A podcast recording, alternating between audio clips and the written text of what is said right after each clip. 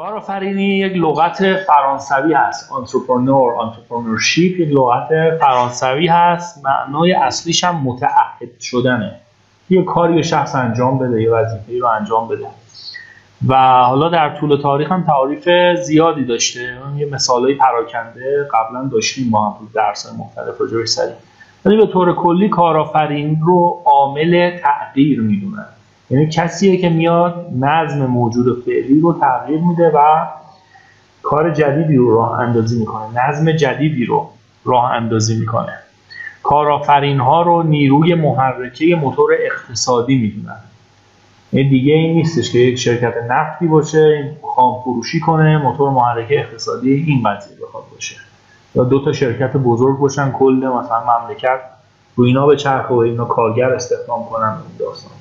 کارآفرینان هستن که اقتصاد یک مملکت رو میگردونن. SME ها SME Small and Medium Enterprise ها کسب و کارهای خرد و متوسط هستن که اقتصاد یک مملکت رو میگردونن. حالا یه مملکت که فضای مناسب برای اینا تعبیه کنه فضای رشد برای اینا تعبیه کنه طبیعتا اقتصادش هم رشد می‌کنه.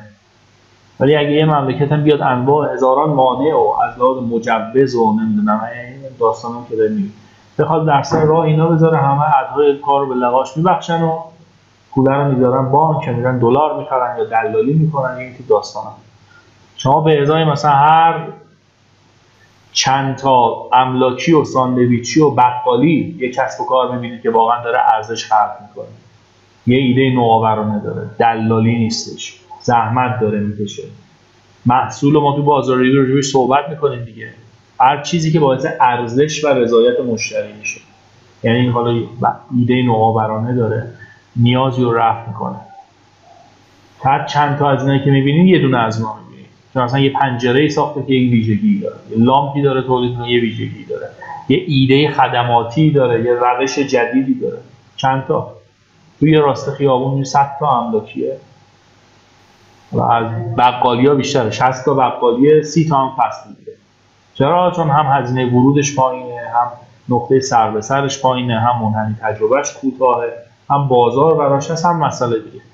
بنابراین خب اقتصادی که این هزینه های سربار یا هزینه مبادلش بالاست اصطلاحا اقتصادی که دلال پروره هزینه مبادله یعنی چی؟ یه تئوری اصلا تو اقتصاد. هزینه مبادله یعنی که مثلا شما یه ماشین می‌خوای بخرید یه قیمتی ماشین داره خریدت هم انجام میشه تمام میشه میره. یه مملکتی این ماشین رو شما می‌دید از یک نمایشگاه. همون لحظه آنی تست هم میده. یه پولی هم بیانه میدی آخر خودشون هم مستقیما از حساب بانکی ماهی مثلا 100 دلار 150 دلار 100 یورو کم می‌کنن. مدل 22 رو شما همینطوری به راحتی تو 10 دقیقه انتخاب کردید تموم شده رفته. دیگه سند بزن و این هیچی نداره. کارت ماشین و هیچی نداره. درست شد؟ اینجا شما می‌خوای ماشین دارید داستان حالا شرکت های خودمون که یه داستان قوره کشی بکن و دلغک بازی که در میارن. از آدم بخوای بگید یه داستان. همه که ماشاءالله ماشینه دسته خانم دکتر بوده و تکونی هم نخورده و این حرفا. بعد چپی از آب بعد برای اینکه این اتفاق حل بشه صد جا مثلا با ما و همراه مکانیک و تست رنگ و این داستان کارشناس و این داستان هست. بعد که میری تازه هزینه های مختلف رو میدی بعد دوباره باید بری مرکز تعویض پلاک و اون یه داستان.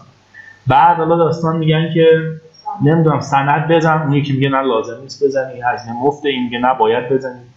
هزار تا داستان داره. چرا؟ اون وسط هم حالا هزار نفر گوشه خیابون یه خیابونایی رد میشی 50 نفر اینجوری دست کنه چه خبره؟ بیا ماشین تو می‌خوام بخرم. آیا می‌خواستم که خودم میومدم بعد دیگه. یه آدم احساس چه خبره؟ دست کن میدن کنار خیابون. بنابراین اینا هزینه مبادله است. اقتصاد هرچی ناسالمتر مبهمتر هزینه های مبادله بیشتر. هزینه مبادله هم هرچی بیشتر باشه از دلش کارآفرینی در میاد یا دلالی؟ در فقط دلالی. شما مسکن می‌خوای بگید چجوریه هزار جبر سند رو بزن این رو بزن مالیات رو بگیر صاف کن عوارضش هزار تا داستان بگو که یه خونه می‌خوای منتقل هزار تا داستان اینجوری داره. بنابراین این داستان وجود داره دیگه. ما الان خب خیلی داریم دیگه. توی مملکت الان دیدید دیگه خوشبختانه. انقدر یعنی داستان داریم که از این فعالیت ها مثل قارچ هر دقیقه ثبت میشه. هفته این شما نشنوید. اما شغل جدید مثلا دیدید دیگه میگن تو ماشین میخوابن که صبح جا پارکشون رو بفروشن. یعنی غیر از هزینه مبادله چیزی شب یه گوشه خیابون میخوابه تو ماشینش که صبح که شلوغ شد ملت میچرخن 45 دقیقه دنبال جای پارک پیدا نمی‌کنن الا کارت بزنه جای پارک جای پارک. بره و مثلا جاشو خالی کنه بده طرف. یه پولی هم بگیره.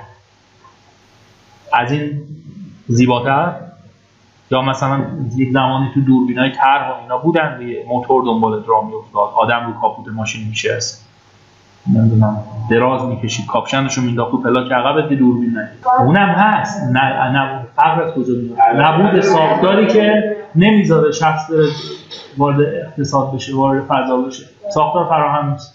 از ابتدا هم فراهم نیست. نه آموزش درست میده نه نه حمایت درست می‌کنه. یعنی خیلی اسم خیلی کارا می‌تونن بکنن. چرا باید بیاد بنده خدا همچین داستانی انجام بده نوبت واکسن طرف بفروش حالا به داستانه که کارت واکسن میفروشه اینا کار نداری واکسن تقلبی می‌زنه اینا کار نداری. نوبت میفروشه.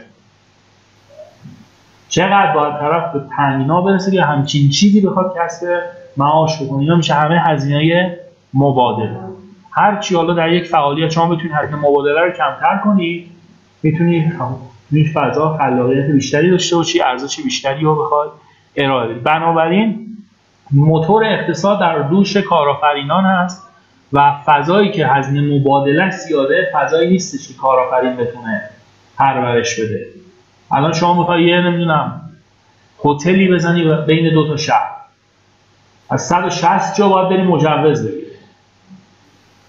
الان می‌خوای شما یه مؤسسه آموزشی بزنی. ها فلان اردوان باید بیاد ببینه که کلاس های مختلف هست یا نیست یا مثلا اندازه این مساحت اونقدری است که مثلا خانم آقا کنار هم رد میشن. چیز اتفاقی نیفته. بعد به مجوز میدن که حالا کلاس مثلا کسب و کار یا زبان یا همچین داستانایی بزن. این هزینه مبادله است. صد جا باید بیان تایید کنه آقا یه مجوز بده بره طرف شروع کنه. دیگه این همه هزینه رنگ کرده مکان گرفته تجهیزات گرفته. حالا یه گیر اینجوری آخه چیه؟ درسته؟ هر چی هزینه ها بیشتر باشه کارآفرینی کمتره. طرف هم پولش رو می‌ذاره دلالی یا یه میل من جابجا می‌کنم. کمیسیونه که می‌گیرم 100 تا از این کارا بیشتر در میاره جلو نمیره چیزی. همین یکی هست. نمیده آقای جوزف شومپیتر پدر علم کارآفرینی بهش میگن. تعریفی از کارآفرینی داره و میگه که کارآفرینی تخریب خلاقه. تخریب یعنی خراب کردن دیگه. خلاق یعنی چی؟ پارادوکس دیگه یعنی یه چیزی کوبیدی از اول در آوردی یه ققنوسیه که نابودش کردی دوباره از اون نابودی چیز جدید در اومده. نظم قبلی رو شما خراب می‌کنی نظم جدید میاری.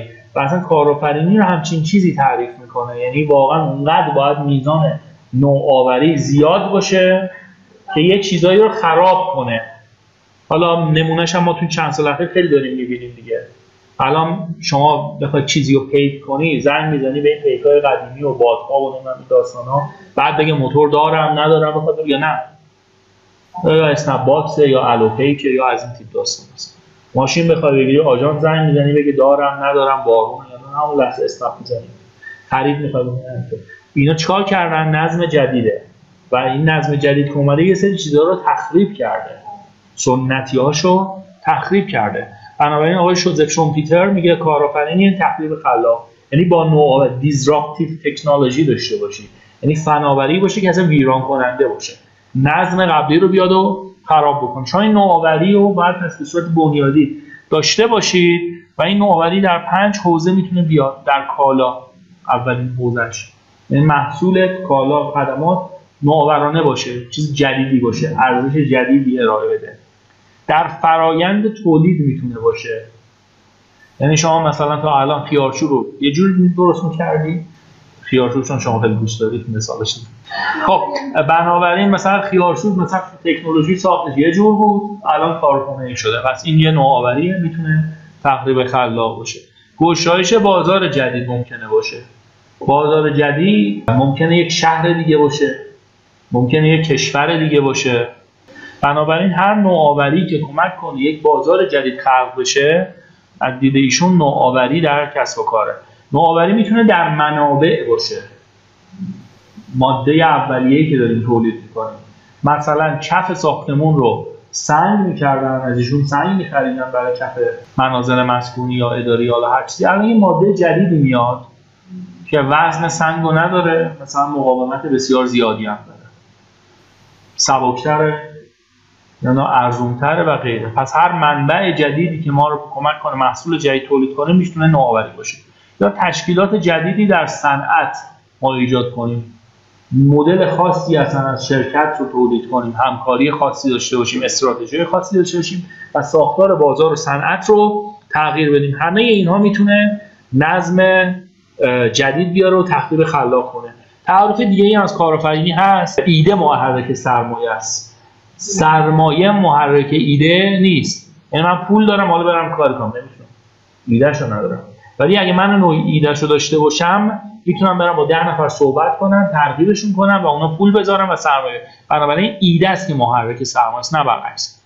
کارآفرین فردی که ایده جدیدی داره فرآیند کسب و کار ایجاد می‌کنه بسیج منابع می‌کنه انواع مخاطرات رو میپذیره و خلق محصول و خدمت جدید می‌کنه. تعریفی از کارآفرینی ارائه دادم که نقاط قوت درونی به اضافه فرصت های بیرونی در کنار هم جمع میشن ارزش جدید ارائه میشه. این ارزش از توسط سیستم کسب و کار ارائه میشه. سیستم کسب و کارم در محیطه و محیط هم که بر همه چیز اصالت داره.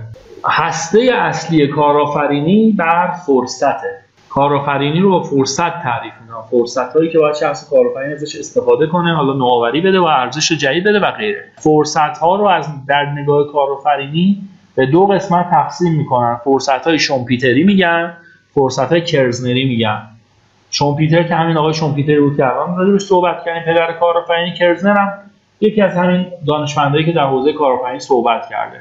اونم یه جور فرصت ها رو تعریف می‌کنه و به این ترتیب دو جور فرصت ما داریم. فرصت های شومپیتری فرصت هایی که درگیر خلقن. خلق رو تعریف کردیم دیگه. آفر از عدم از دو ساختن بنابراین درگیر خلقه خلق رو همون تعریف کردیم. یعنی یه نظم جدید تکنولوژی دیزراپتیو داشته باشه و یه چیز دیگه از صفر به وجود بیاره. یعنی خیلی باید فرصت فرصت شدیدی باشه عظیمی باشه. جنبه های بزرگی داشته باشه. بنابراین نیاز به اطلاعات فراوون داره. بنابراین نیاز به نوآوری خیلی زیادی داره. بنابراین این نوع فرصت فرصت کمیابیه. عدم تعادلیه. یعنی چی؟ یعنی تعادل بازار رو به هم می‌زنه. به هم زده دیگه. این مثالی که براتون زدیم. و ذهنیه.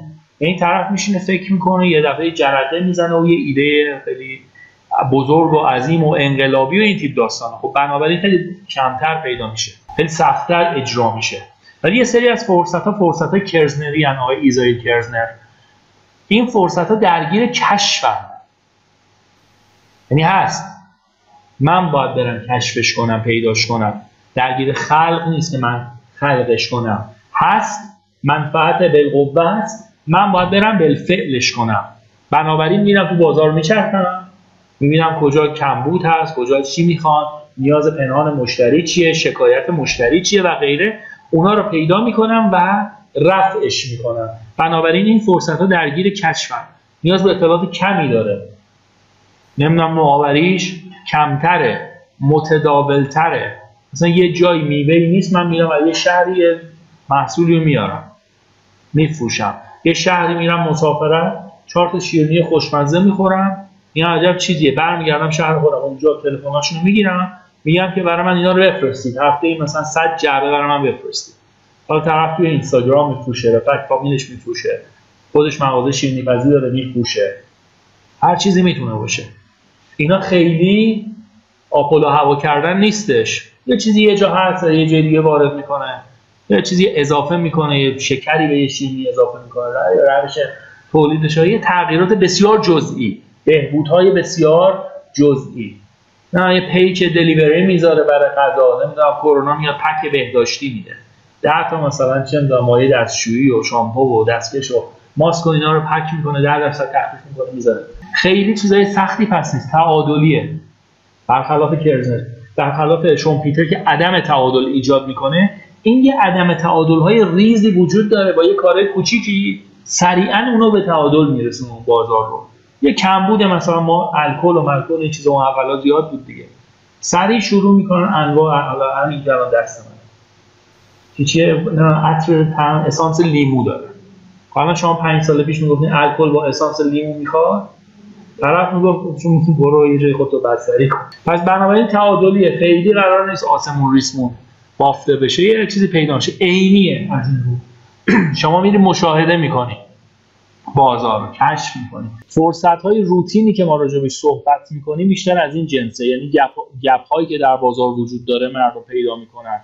میرن بازارهای شرکت کشورهای دیگر رو می‌بینن نمایشگاه حضور پیدا می‌کنن. یه ایده های اینجوری به ذهنشون می‌رسه از جنس کشف از جنس عینی بودن تعادلی بازار. یه عدم تعادل داره. اینا میان به تعادل میرسوننش. بنابراین نوآوری کمی می‌خواد. بنابراین شاید هزینه خیلی کمی خیلی زیادی نخواد. اطلاعات کمی می‌خواد. من میرم به کشور خارجی می‌بینم که مثلا یه مدل لباسی نمی‌دونم مدل غذایی یه چیزی بالاخره تکنولوژی آب میوه‌ای حالا هر چی.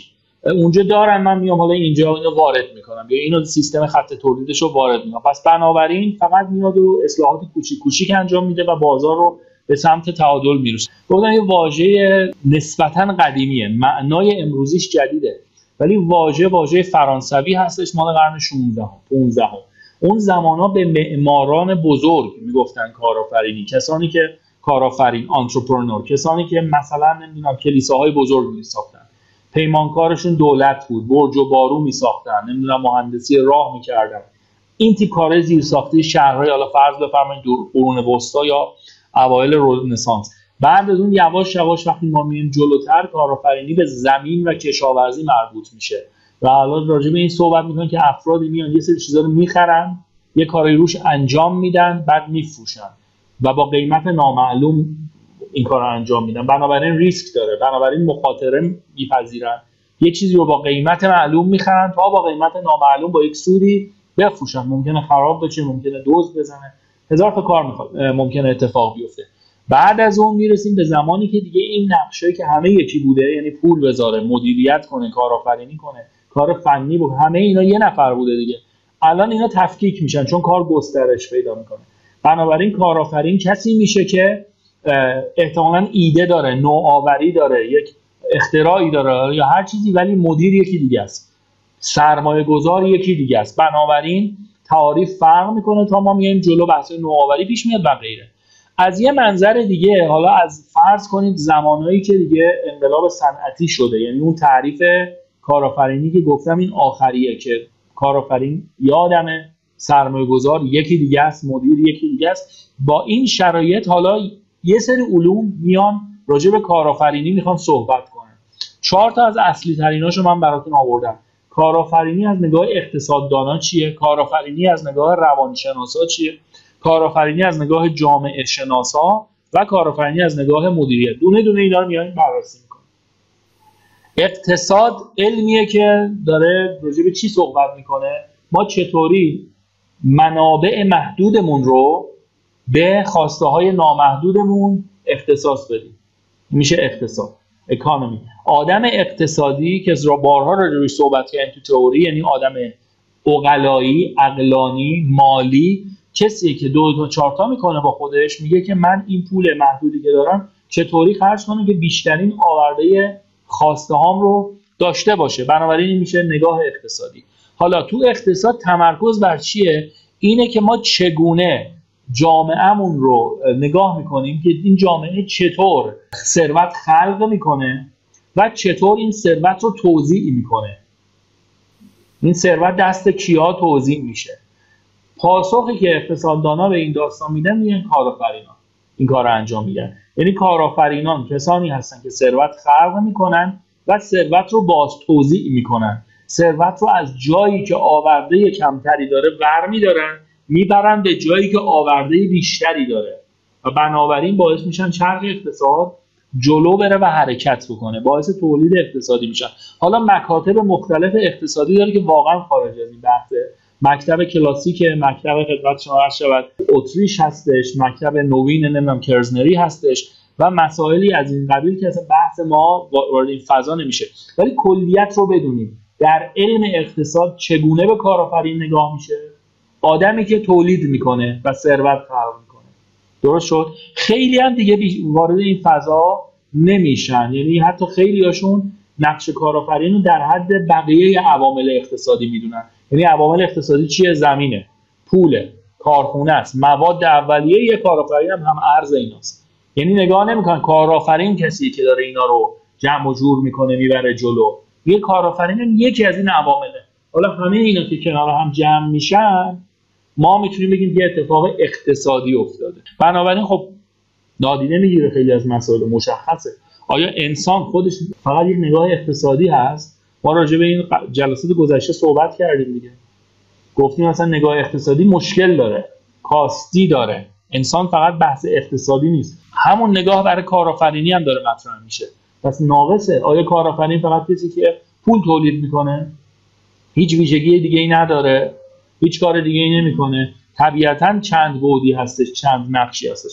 بنابراین این نگاه نگاه ناقصی هست و وقتی میریم جلو نیازه که عده دیگه بیان حالا کارآفرینی رو بررسی کنن. اینجا زمانی که روانشناسا میان جلو و تمرکز می‌کنن بر این موضوع که ویژگی های شخصیتی کارآفرینان چه چیزایی می‌تونه باشه.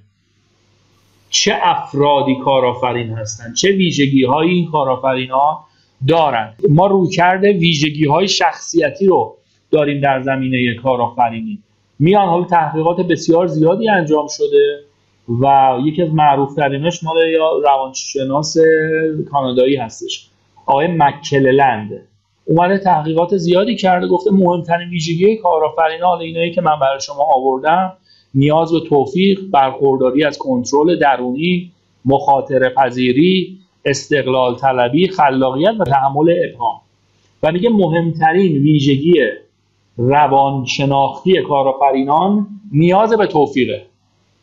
نیاز به موفقیته. اینا این نیاز رو دارن برای همین یه کرمی دارن برای فضای کارآفرینی میشن.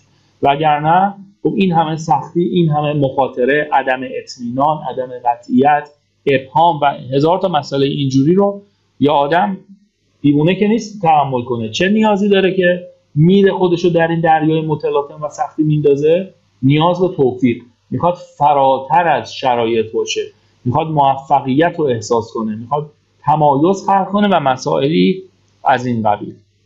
حالا دونه دونه ما اینا رو بررسی می‌کنیم. موفقیت یعنی چی به نظر شما؟ یعنی موفقیت یه پیشرفتیه و مهمترین معیارش نسبت به خودمه و در راستای اهداف خودمه در راستای تبلور استعدادهای خودمه. یعنی حتما یک نیست. اگه یک باشه ما در جامعه چند تا آدم موفق هست همیشه یک در هزار یک در ده هزار یک در میلیون ممکنه باشه. رتبه یک که نیست این داستان. بنابراین نسبت به خود آدمه. هرچی من بتونم پیشرفت کنم با هر سرعتی در مسیر درست قرار بگیرم می‌تونم بگم که من آدم موفقی هستم.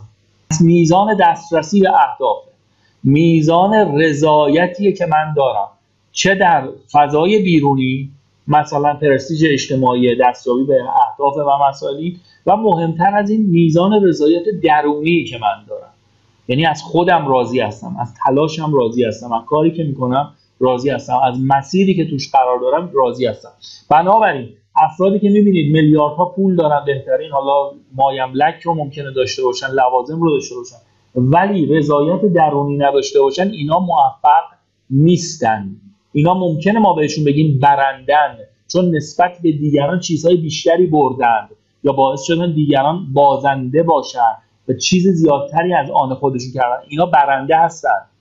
وینرن. اما موفق نیستن. شرط اساسی موفقیت رضایت درونی هستش که آدم باید داشته باشه. بنابراین نیاز به توفیقی که ما داریم میگیم اینجا معنا پیدا می‌کنه. الان از همین یه آیتم ببینید که کارآفرینی چقدر اشتباه در کشور ما معنا میشه. حالا اقتصادیشو که کار ندارم از این بحثایی هم که راجع به اشتغال زایی و یعنی کارآفرینی کارگاه در پنجره و کوزهگری اینا بزن چهار نفرم استخدام کن. یعنی تمام تعریف کارآفرینی در مملکت ما تو همین فضاست. یعنی اون دولتمون هم که اون دبدبه چپکش راه میفته میره این ور اون میگه اشتغال. زایی عقلش از این بالاتر نیست. یعنی خودش احساس می‌کنه کارآفرینی یعنی سال یک میلیون شغل ایجاد کردن. یعنی الف کارآفرینی ابتدایی ترین چیزها رو نمی‌دونه. کارآفرینی یعنی نوآوری و از طریق اون خلق ارزش نوآورانه. تمایز خلق کردن نه اشتغال ایجاد کردن. چیزی که وجود نداره خلاقیت رو راجبش صحبت کردیم خلق از عدم. بعد گفتیم نوآوری یه درجه بالاتر از اونه یعنی محصول اقتصادی کنیم و این ارزش رو خلق کنیم. این میشه کارآفرینی. این سال یه میلیون اشتغال که میشه همینی که می‌بینیم کارخونه که با ده هزار نفر آدم داشته چه 300 هزار کارگر ریختن توش. پول مفت میدن محصولاتش هم این آشغالا میشه میاد بیرون و میگن ما اشتغال زایی کردیم. جرأت ندارن کارو بهبود دادن چرا؟ چون باید نصف آدم ها رو اخراج کنن. تلاطم ایجاد میشه. بنابراین این داستان اصلی ترینه ما در مملکتمون داریم. میگیم کارآفرین احتمالاً کسی که خودشو می‌کشه نمی‌دونم از زندگی خودشو محروم می‌کنه و زیر هزاران فشار میره. خیلیش درسته. ولی نه اینکه کارآفرینی اینه. در شرایط مملکت ما اینجوری شده. یعنی اونی که طرف خودشو می‌کشه و هی استرس و هی زخم معده و چه که برگشتی و دعوا و فلان و کلاورده این حرفا اون از کار اون آیا موفقیت همچین چیزی تعریف میشه؟ پس کارآفرینی هم همچین چیزی تعریف نمیشه.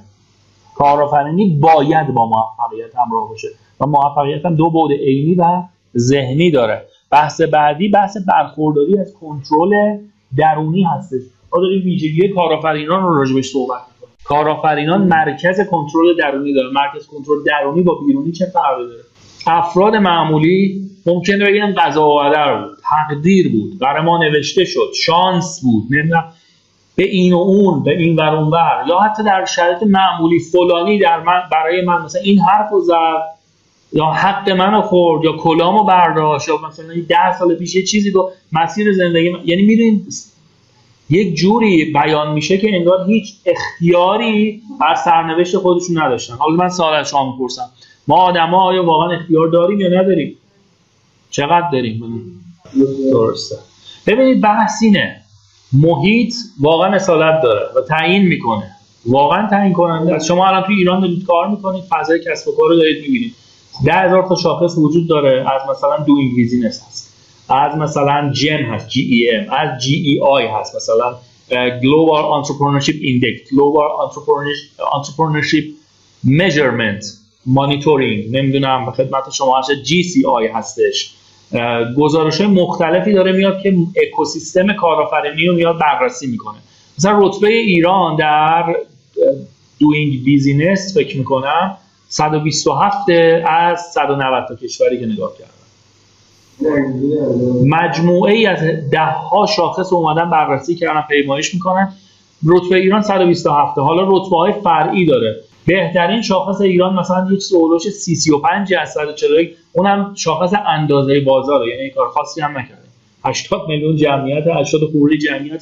خب یعنی بازار بزرگ. اونم محیطی که وجود داره. یعنی اون کاری که باید انجام. اینو می‌خوام بگم. الان ما تو کشور خودمون پس چرا مثل سیلیکون ولی آمریکا نداریم؟ چرا مثل کانادا نداریم؟ چرا مثل ده تا کشور دیگه صد تا کشور دیگه فضای کارآفرینانه نداریم؟ این بغل خود مثلا تو آسیا اندونزی رو من نگاه می‌کنم. ثبات اقتصادی 20 سال رشد اقتصادی بین 4 تا 6 درصد داره تورم ثابت داره. و بیش یکی از ده کشوری که بیشترین رشد در اکوسیستم کارآفرینی داره دسترسی به سیر ساختا همه چیزش دو برابر میانگین جهانیه. و هی داره جایگاهش در این شاخص ها بهتر و بهتر و بهتر میشه. تا ده سال پیش 20 سال پیش 30 سال پیش چی بوده اندونزی؟ هیچ. سنگاپور تا 40 50 سال پیش چی بوده؟ هیچی. مالزی چی بوده؟ هیچی. محیط کلان رو اینا میاد تاثیر می‌ذارن. ببینید دو تا مسئله رو شما باید اصلا به خوبی تفکیک کنید. محیط کاملا اصالت داره. انواع قواعد و چارچوب های کلان بر زندگی ما تحمیل میشه. ما هم چون سیستم اجتماعی داریم باید بپذیریم. در این اجتماع داریم نقش داریم و باید بپذیریم. محیط کلان اثر گذار است. تمام شد و رفت. اما یه محیط خرد وجود داره. حالا ممکنه اندازه business هم باشه زندگی خودم باشه. و این محیط خرد یه مقداری دست خودمونه. تفاوت رو متوجه میشی. من الان می‌تونم برم یه یک تنه کار کنم قیمت دلار بشه مثلا 200 تا تک تومانی. همه ما با هم جمع بشیم مثلا تولید اقتصادی عجیب غریب. می‌تونم چیکار بکنم؟ نه. تمام مملکت هم بکنه خودشو بکشه می‌خواد یه درصد رشد اقتصادی تغییر کنه. چرا؟ چون سیستم اقتصادی مثلا داغونه فروپاشیده است. جمع و جور نمیشه. کار زیرساختی می‌خواد کار کلان می‌خواد کار قانونی می‌خواد کار آموزشی فرهنگی می‌خواد. سی سال باید کار کنن تا برگرده جلو.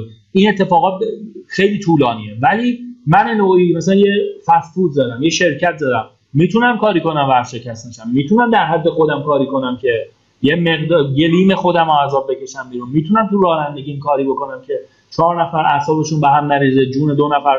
می‌دونی چی می‌خوام بگم؟ با محیط بازه رو تعیین می‌کنه. ولی اینکه حالا در اون بازه من چی کار کنم خیلی مهمه.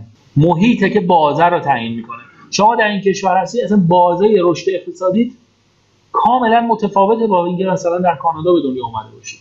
تو همین کشور در یه خانواده باشید با در یه خانوادگی بازه کاری متفاوته. هی محیط در لول های بالا داره اثر می‌ذاره و بازه تعیین می‌کنه. اما آیا ما خیلی رو نمی‌شناسیم که پدر مادر نداشتن نمی‌دونم کودکی داغون داشتن هزار تا من الان کنه داره. تو مشهد یه آقایی هست آقای ندی فکر می‌کنم. ایشون هم خیلی اوضاع خرابی داشته و سر چهارا چیز میفروخته و الان یکی از بزرگترین کارآفرینان اجتماعی که خانم هایی که سرپرست خانواده رو اراده داشتن تحمیل کردن اراده رو.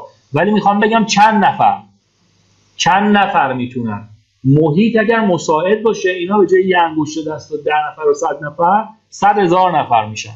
اما محیط نامساعد باشه همین تک و توک. بنابراین محیط کاملا اثر گذاره اما هیچ هیچ هیچ دلیل و توجیه برای کاهلی و تنبلی خود آدم نمیشه. ما در همین محیط تا هر جایی که باید بتونیم باید تلاشمون رو بکنیم. یا محیطمون رو عوض کنیم. یا آدما درختی نیستن که ریشه داشته باشه حالا مهاجرت می‌کنه میره. یا اینجا که هست کار می‌کنه تلاشش رو می‌کنه سعی می‌کنه اثر بذاره و مسائلی از این قبیل. به هر ترتیب فکر کنم آقای روزولت تودور روزولت میگه هر کجا که هستی با هر چیزی که در دست دارید با هر امکانی که دارید و با هر توانی که دارید کاری بکنید. یا مثلا بحث دیگه فکر می‌کنم مارتین لوتر کینگ میگه اگه پرواز نمی‌تونی بکنی بدو. اگه نمی‌تونی بدوی را برو. نمی‌تونی سینه‌ریز برو. حرکت کن یه کاری بکن. به هر ترتیب فروید میگه ما آدم ها یک جزء مختاریم در یک کل مجبور. یعنی محیط بزرگ خیلی چیزا رو بر ما ژنتیک من تحمیلیه. و خیلی از کار من ثابت شده امروزه تحمیل ژنهای من هستش. حالا اینکه من در چه خانواده بودم مگه دست من بوده؟ در چه شهری در چه که مگه دست من بوده؟ آموزه هایی که در زیر 6 سالگی میاد میاد 90 درصد شخصیت آدم میبنده. زمیر ناخودآگاه میبنده. مگه اینا دست من بوده؟ نبوده. ولی یه چیزایی دست من هست که با اون می‌تونم یواش یواش در طول زندگی کار کنم تغییر ایجاد کنم. اون مهمه. نتیجه مهم نیست. میزان تلاش من مهمه. میزان اراده ای که می‌کنم با هر نتیجه که شد. راهی که میرم اصالت داره بر هدفی که به دست میارم یا نتیجه که خلق می‌کنم. مهم اینه در هر شرایطی با هر کاری که می‌تونم بکنم انجام بدم. این میشه اون مرکز کنترل درونی. ولی این نباشه میگن ای بابا جامعه که اینه وضعش مشخصه. نمی‌دونم شرایط که اینه و اقتصاد که اونه و ما ما نمی‌دونم اینجوری و کار کار دایجا ناپلون هست دیگه. کار کار انگلیساست و اصلا یه توهم عجیبی تو سراسر ایران هست. که همه شیفت می‌کنن. شیفتینگ the burden. اصلا یه خطای ذهنیه. جابجایی مسئولیت. همه شونه خالی میگه آقا شما الان نقشت چیه؟ درسته. شما نقشت چیه؟ من شیر آب و 20 ثانیه کمتر واکنم نقشم رو اجرا کردم در یه حوزه ای نه ماشینم رو 5 دقیقه کمتر روشن بذارم در یه حوزه ای نقشم رو ایفا کردم. دو تا کتاب بیشتر بخونم دو تا جمله یاد بگم رفتارم عوض بشه نقشم رو ایفا کردم. کارآفرینان رو این قسمت تمرکز می‌کنن. یعنی برخلاف این که حالا این بود و اون فلانی اون گفت و این کلاه و برداشت و پول نداشتم و نمی‌دونم شرایط همه اینا درسته. نگاه می‌کنه در دل همه اینا من چه می‌توانم بکنم و بعد انجام میده. بنابراین کارآفرینا درسته که تو این ادبیات موفقیت زرد و این چیزا هی بحثشون اینه که هدف بذار خیال پردازی کن رویاش. اوکی خوبه. ولی اینکه همه زندگی این باشه اصلا بدترین کار ممکنه. میبرته تو حروف کارآفرینا به شدت عملگرا هستن. یعنی هدف داره رویا داره انگیزه داره ولی نمیمونه تو این فضا. 5 درصد 10 درصد داره فکر می‌کنه. تفکر بزرگ داره. بعد از اون عمله بعد از اون کار سخته. بعد از اون تلاشه. دیگه این مباحث نیستش که بشین سیگنال بده و انرژی بده و کائنات برای فلان کنه و اولاتی که همه جا میشنوید. بنابراین تلاشه که اصالت داره. کاری که انجام میدیم اصالت داره و این تعریف مرکز کنترل درونی میشه. بحث بعدی اینه که کارآفرینان در ویژگی روانیشون اینه که افرادی مخاطره پذیر هستن. مخاطره پذیری یعنی چی؟ یعنی ریسک تحمل می‌کنن. یعنی عدم قطعیت تحمل می‌کنن. تفاوت ریسک و عدم قطعیت رو به من بگید. اصلا شرایط رو آفره یعنی اصلا قواعد بازی نمی‌دونی چی هست. ولی ریسک قواعد رو می‌دونی و خدمت شما عرض شود که با همون حالا محاسبه می‌کنی. حالا محاسبه می‌کنی. من کارو بکنم یا نه؟ ریسکش بالاست یا نه؟ اگر انجام میدم چه میزان انجام بدم؟ یا این ریسک رو منتقل کنم یا نه؟ منتقل کردن ریسک چطوری میشه؟ بیمه می‌کنم خودم بیمه مسئولیت می‌کنم. ریسک منتقل میشه. مثلا من رانندگی می‌کنم یه ریسکی داره دیگه. تو ایران یه درصد تصادف مشخصه. ریسکه. چند درصد در سال فوت می‌کنن مشخصه. این مگه ریسک نیست؟ خب من دیگه می‌ذارم کنار. رانندگی می‌کنم هر روز. درست شد؟ ولی ریسک رو سعی می‌کنم کم کنم. رعایت کنم خودم. حواسم باشه کار اینجوری بکنم. از طرفی برای اون قضیه که دیگه دست خودم هم نیست ریسک رو منتقل می‌کنم به شرکت بیمه. زلزله تهران رو میشه جلوشو گرفت ولی ریسک میشه ریسک رو منتقل کرد. حالا با بیمه های مختلف بیمه اون بیمه ساختمان بیمه حوادث و مسائل دیگه. آتش سوزی میشه بنابراین ریسک رو میشه منتقل کرد ولی عدم قطعیت رو نمیشه منتقل کرد. مثلا نمی‌دونیم چی هست که بخوایم منتقلش کنیم. باید پیش بیاد باید اتفاق بیفته. کرونا عدم قطعیت ولی الان ریسک شده. شما می‌دونید که چند درصد احتمال گرفتن داره. واکسن بزنی چه اتفاقی میفته از چقدر نزدیکتر باشی؟ چقدر ممکنه منتقل بشه و مسائل این چنین. وقتی گرفتی چند درصد ممکنه حالت بد بشه؟ اینا درصد داریم صحبت می‌کنیم. یعنی همه ریسک. ولی قبلش یادتون مثلا آدم چی هست. از کجا میاد؟ چه جوری میشه؟ دست بدی میشه؟ نمی‌دونم. تو آسانسور باشی مثلا میشه از دستت مثلا به بینید بخوری میشه غذا بخوری. همه این داستان ها عدم قطعیت. حادثه نیست. اینجوریه که حادثه بود آخرشه. یعنی هزار تا اتفاق پنهانی داره میفته در طول یک روند. که اونا انقدر ریزه معنا شاید نداشته باشه یا اصلا الگویی نداشته باشه یا ما آگاهی ازش نه. ولی اونا کنار هم جمع میشه یه دفعه به یک حادثه یا یه انفجار یا یه تغییر بزرگ می‌تونه بیانجام حادثه نتیجهشه حالا مخاطره پذیری یعنی یک حالت ویژگی ذهنیه که کارآفرینان دارن دیگه. داستانش چجوریه؟ چقدر باید مخاطره پذیر باشن؟ چقدر باید ریسک تحمل کنن؟ کارآفرینان. در ادبیات میگن کارآفرینان افرادی هستن که مخاطره پذیری معتدل دارن. یعنی ریسک حساب شده رو میپذیرن. یا من تو خیلی از مشاوران خیلی صحبت های اصلا فضایی و عجیب غریب و نه فلان کار رو یک سال زنجیره کنیم 20 شعبه بزنیم یعنی این صحبت هست فقط فضا بعد خب ما باید این باد اینا رو کم کنیم واقعی کنیم خالیش کنیم به داستان به واقعیت نزدیکشون کنیم. ریسک مخاطره پذیری معتدل یعنی چی؟ یعنی اینکه اگر نابود شدی کاملا باید قابل حل باشه. و بعد وارد کاری باشی که در خیلی احتمال نابود شدن کم باشه. خور گام های آهسته و پیوسته. اصلا تفکر استراتژیک یعنی آزمون و خطای سریع. فرضیه سازی سریع. آزمون و خطای سریع و کوچک و اصلاح سریع و بعد هی اینو این چرخ هست. ادامه بدید یعنی نگه نداری یه ایده انقلابی و دو سال روش کار کنید بعد بخواید سرمایه جمع کنید این الگو برای شرایط محیط عدم قطعیت جواب نمیده. باید شما به تعداد زیاد آزمون و خطا کنید هر روز هر هفته یه ایده جدید یه کار جدید یه تلاش جدید درس بگیرید جلو برید درس بگیرید جلو برید کارآفرین در چه فضایی کار می‌کنه؟ فضای عدم قطعیت دیگه اگر که می‌رفت کارمند می‌شد. درسته؟ یعنی در فضایی که هر لحظه نمی‌دونه چه چی اتفاقایی ممکنه بیفته. محصول جدید می‌خواد بده نمی‌دونه که با موفقیت یا نه.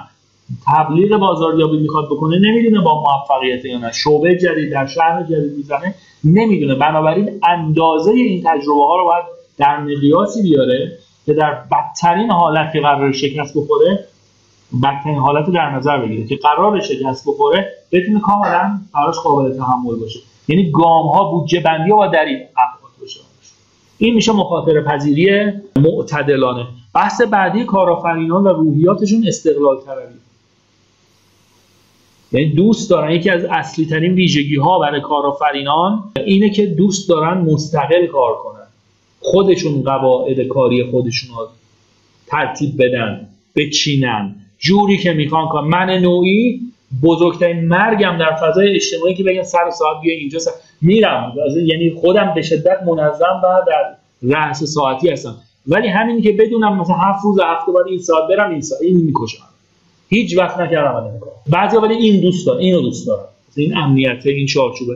تفاوت دیگه. هیچ ما داریم راجع به ویژگی کارآفرینان صحبت ارزش گذاری نمی کنیم این خوبه اون بده. هر کسی در جایی که هست باید همون کاری که علاقه داره انجام بده. خوبی اینه. هر کسی متناسب با حال هوای خودش. ولی حال هوای کارآفرینان بیشتر اینجوریه. و بنابراین ممکنه خیلی از کارآفرینان قبلا تجربه کارمندی داشتن. و اصلا یکی از اصلی ترین ویژگی هایی که باعث شده اینا به سمت فضای کارآفرینی برن یا اخراج از کار بوده یا نارضایتی از کارفرما بوده یا نارضایتی از کار بوده و داستانهای این چنین بنابراین استقلال طلبی یکی از ویژگی اصلیه که منجر میشه به آزادی. یعنی اون آزادی حرکت دایره انتخاب برای این افراد بسیار بسیار مهمه. ویژگی بعدی که کارآفرینان دارن خلاقیت. خلاقیت که تعریف کردیم. خلق کردن چیزی از عدم از نبود. چیز جدید ایده جدید. از ترکیب های جدید. چیزی قبلا نبوده رو شما بیای و خلق کنی. و بعد به نوآوری بندازی و بعد حالا توسعه بدی و به کارآفرینی برسونیش. و در نهایت تحمل ابهامه. ابهام کارآفرینان افرادی هستند که قادرن در همیشه همیشه در شرایطی کار و زندگی بکنن که بسیاری چیزا نامعلومه. همیشه در ابهام تصمیمات که دائما باید بگیره. هیچ وقت شما اطلاع 100 درصد یک الگوی تصمیم گیری وجود داره به نام تصمیم گیری کلاسیک. در تصمیم گیری کلاسیک مطرح می‌کنن. شما باید هدفت مشخص باشه. 100 درصد اطلاعات داشته باشید تمام گزینه های ممکنه بدونی نتیجهش هم بدونی و بعد انتخاب کنی. اوکی این اتفاق در طول زندگی میفته شما یه لیوان آب می‌خوری نمی‌دونی الان میپره تو گلوت یا نمیپره درست شد؟ بنابراین باید آگاهی داشت از این موضوع که خدمت شما عرض همیشه ابهام وجود داره ریسک وجود داره و کارآفرینان افرادی که قادرن این ریسک رو تحمل کنن مدیریت کنن در شرط عدم قطعیت جلو برن. کالین پاول وزیر دفاع قبلی آمریکا یه جمله داشت میگفتش که من اگه سی درصد اطلاعات لازم رو داشته باشم تصمیم می‌گیرم. راجع به موضوع. و سی درصد تصمیم در حد یه مملکت و امور بین الملل. با سی درصد اینکه این غذا اینجا خوشمزه است بخورین و نخورین یا بریم یه جای دیگه فرق می‌کنه. نهایت آدم اسهال میشه یه چیزی یه روز نهایتش ولی اون ریسک اون چیه؟ چند میلیارد دلار چند تا جون؟ چه جنگی؟ چه می‌دونید؟ شرایط از اینطوری آدم بالاخره هر چی قوی تر میشه شهودی رو به دست میاره در حوزه کاری. business acumen اصلا بهش میاد شم کسب و کار. علم به اضافه تجربه کمک تجربه تنها به معنی اینکه من یه کاری رو انجام دادم هیچ فایده ای نداره. افرادی هستن هزار بار یک کار رو انجام میدن عین هزار بار هم همون نتیجه رو حالا نمی‌تونن تغییر بدن متاسفانه. ولی علم به اضافه تجربه یعنی هر بار بهتر شدن هم موفقیت هست دیگه. من اگه 100 تا اشتباه دارم دفعه بعدی اشتباه هم بشه 90 تا کاملا موفقیت میده بحث بعدی اینی که کارآفرینی رو حالا از منظر جامعه شناسان می‌تونیم نگاه کنیم. روانشناسا رو گفتیم دیگه. کل صحبتشون چی بود؟ که آدمایی که این ویژگی های خاص رو دارن می‌تونن کارآفرین باشن یا کارآفرین بهتری باشن. آیا این تعریف کامله؟ نه به هیچ عنوان. یعنی این کسی که این ویژگی ها رو نداره هیچ وقت کارآفرین نمی‌تونه بشه؟ نقش آموزش چیه این وسط؟ نقش محیط چیه این وسط؟ درست شد. بنابراین این تعریف تعریف ناقصی هست. باز لازمه که تعریف کاملتری ما داشته باشیم. روانشناسی در ساحت انسان دیگه یعنی فردیت رو نگاه می‌کنه. اما جامعه شناسی در چه ساحتی کار می‌کنه؟ اجتماع و جامعه. ما گفتیم اجتماع سیستمای سطح چنده هشت آفرین. و چه چیزی اون تو مهمه؟ ما راجع چی انسان ها در سیستم های اجتماعی صحبت می‌کنیم؟ نقششون. نقش خودشون نه نقششون. حالا رویکرد جامعه شمسی هم داره همین نگاه داره. میگه نقش آدما چی می‌تونه باشه؟ در زمینه کارآفرینی. نه اینکه خودشون کی هستن نقششون چی هست و چه نقشی بازی می‌کنن. نقش کارآفرینان تأسیس شرکت جدیده. این چیزی که دارم خلق ارزش و نوآوری من خلاقم در مثلا تعریف روانشناسی. آیا کارآفرین میشم؟ نه. این همه آدم خلاق. نقاش عالی musicien عالی گرافیست عالی. آشپز عالی. نمی‌دونم طراح لباس عالی. این همه خلاقیت وجود داره آیا این کارآفرینان موفق میشن؟ خلاقیت با دیسیپلین باید به عمل بیفته. این یعنی کارکرد. جامعه شناسی میاد رو کارکرد تاکید می‌کنه نه بودن. روانشناسی میگه این یا هستی یا نیستی یا خلاقی یا نیستی. یا مثلا نیاز به توفیق داری یا نداری. حالا یا چه میزانی داری؟ حالا صفر سلام نباشه. ولی جامعه شناس میگه حالا داری یا نداری باید اینو به عمل بندازی. بنابراین به فرایند تاکید می‌کنه به کار کرد تاکید می‌کنه. بر شدن تاکید می‌کنه به جای بودن. باید بشی باید بشوی باید یه کاری بکنی که بشود. بنابراین تاکید اینا به این ترتیب رو کرده چند بعدی دارن. حالا اینا خیلی هر کدومشون مدل داره داستان داره. من همه رو برای شما فاکتور گرفتم. مدل جامعه شناسی. مثلا چند بعدی بودنش به مدلاش برمیگرده. محیط رو در نظر می‌گیره عوامل زمین ساز رو در نظر می‌گیره و مباحث اینجوری که خارج از حوصله بحث ماست. رویکرد چند بودی در مقابل رویکرد تک بودی روانشناسا تک بودی بودن دیگه. یه انسان رو می‌دیدن اینجا چند بودیه رویکردی فرایندی در مقابل رویکردی ایستا. روانشناسا می‌گفتن یا هست یا نیست. تغییری هم نمیشه. ولی اینجا فرایندیه. با آزمون خطا آموزش در مسیر درست بودن مهمه براشون. فرایند و نقشی هستش کارآفرینی که به ایجاد شرکت جدید منجر میشه. یعنی میگن اصل کارآفرینی اینه که شرکتی خلق کنی تأسیس کنی. بنابراین اگر یه آدمی دست فروشی می‌کنه کارآفرین هست یا نیست؟ تو این تعریف نیستش. شرکتی خلق ثبت نکرده کاری نکرده. خب خیلی از این مسائل داره. حالا میان و اینا روی یک سری از ویژگی ها تاکید می‌کنن. جامعه شناسا. روان شناسا میمدن روی یک سری از ویژگی های شخصیتی تاکید می‌کردن. جامعه شناسا میان روی سری از خصوصیات جمعیت شناختی تاکید می‌کنن. مثلا ویژگی های تجربی رو دارن میگن. چه تجربیاتی شخص داشته؟ اولیش الگوی نقشه. الگوی نقش یعنی که من یک آدمی یک مدلی در زندگیم داشته باشم دیده باشم و اون اثر بذاره بر فرایند کارآفرینی من.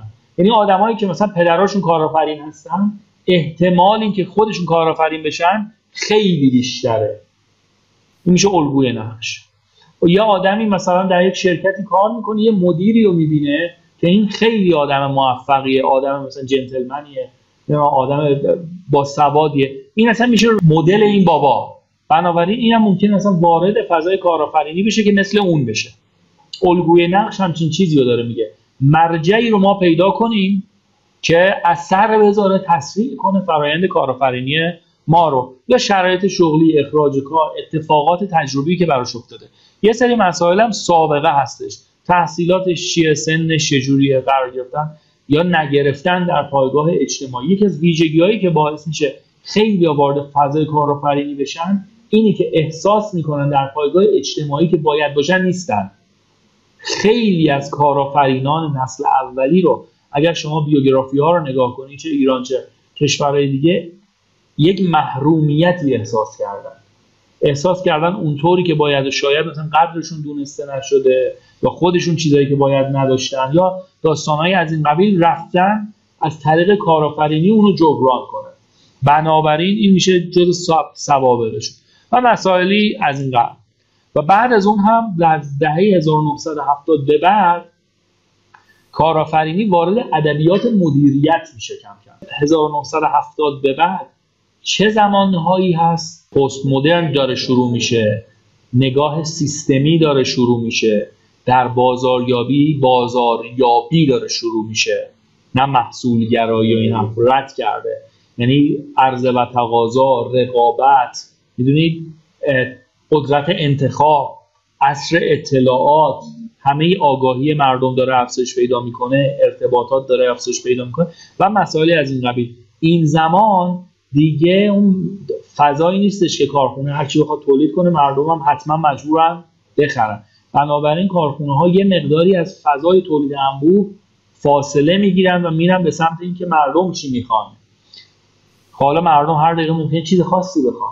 کارخونه چطوری باید هر دقیقه کل لاینش رو تغییر بده هر دقیقه کل استراکچرش رو تغییر بده هر دقیقه نصف پرسنلش رو بریزه دور یکی دیگه بیاره جاش که بخواد با متناسب با نیاز بازاری برآورد کنه نه نمی‌تونه. بنابراین باید چه کنه؟ باید فضای کارآفرینی رو در کارخونه خودش بیاره در لول های مختلف. یعنی این کارخونه نگاه صنعتی مدرن رو اگر داشته باشید گفتیم سیستم سالمه. اثر بخشیش سیستم سالمه. یعنی مثل پادگان باید ازش مراقبت کرد اطلاعات داشت مثل ماشین کار کنه. نگاه مدرن فلسفه کلاسیک همین بود دیگه. کسب و کار سیستم بسته مثل ماشین باید کار کنه. نمیشه دیگه محیط در حال تغییره. نابود میشه. اتفاقی که میفته ما باید در یک لول هایی روحیه کارآفرینی را در سازمان خودمون تزریق کنیم. حالا لول چگونه می‌تونه باشه؟ اینه که مثلا چند تا کارمند رو بیاریم اینجا که کارآفرینی سازمانی انجام بدن. یا در دل شرکتمون واحدهایی رو مستقر کنیم که کار کارآفرینی انجام میدن. یا شرکت های کوچک در دل شرکت خودمون داشته باشیم. یا شرکت های کوچک دیگر رو بخریم و مدیریتش رو بگیریم. ولی بذاریم اونا کار خودشون رو انجام بدن با روحیه کارآفرینی که دارن. و مسائل دیگه اینا همه چارچوب های مدیریتیه که کارآفرینی رو شامل میشه. اگر شما نگاه بکنید کارآفرینی با مدیریت خیلی تفاوت می‌تونه داشته باشه. کارآفرین کسیه که دنبال فرصت هاست. ولی مدیر کسیه که دنبال تهدیده و می‌خواد به تهدید پاسخ بده. شرایط رو می‌خواد حفظ کنه. کارآفرین می‌خواد تحول ایجاد کنه. مدیر می‌خواد حفظ کنه شرایط رو. کارآفرین با عدم قطعیت کار می‌کنه. در محیط بیرون مدیر در محیط درون و چارچوب خودش و با عوامل معلوم کار می‌کنه. چقدر پول دارم چقدر آدم دارم چقدر اعتبار دارم چقدر قسط دارم چقدر چک دارم با هر چی که معلومه بازی می‌کنه. ولی کارآفرین با عدم قطعیت و شرایط نامعلوم بازی می‌کنه. مثالش هم اینه مدیر یه خونه می‌سازه می‌خواد تا ابد ساکنش باشه و اونو حفظش کنه همونطور که هست. کارآفرین یه خونه می‌سازه بعدی بعدی بعدی و همینطور بعدی. رو به جلو حرکت می‌کنه با خیلی هم خب این وسط کارآفرینی کارآفرین سریالی میشن. خب این تفاوت های مدیر و کارآفرینه. با هم ذاتا متفاوتن. اگر بخوام از نگاه دور به موضوع نگاه کنیم. اما در خیلی از تعاریف اصلا کارآفرینی رو تعریف می‌کنن سبکی از مدیریت. یعنی اصلا کارآفرینی خودش مدیریته. بسته به چه زا... اینکه چه زاویه‌ای داریم. کارآفرینی داریم از چه موضوعی مطرح می‌کنیم؟ در چه صنعتی؟ در چه محیطی؟ در چه کشوری؟ این داستان ها می‌تونه تغییر بکنه. امروز اگه یه نفر مثلا مدیر یک پلتفرم اینترنتی هست می‌تونه روحیه کارآفرینی نداشته باشه؟ امکان نداره باید داشته باشه. اتفاقا وزن کارآفرینیش خیلی باید زیادتر از وزن خصوصیت مدیریتیش باشه. ولی یه نفری مثلا تو همون خیارشور رو این داستانه که شما دوست دارید. صنایع اینجوری داره کار می‌کنه. اصلا لازمه روحیه کارآفرینی نه. خیارشوره رو داره صحبت داره چی خیارشوره رو دیگه اوج چیزش اینه 300 گرمی 500 گرمی 700 گرمی مثلا انبوه 4 لیتری. یه زیتون توش بندازه یا نندازه طعم فلان باشه یه خیلی تفاوت ایجاد مدیریت باید بکنه که کارایی سیستمش بره بالا.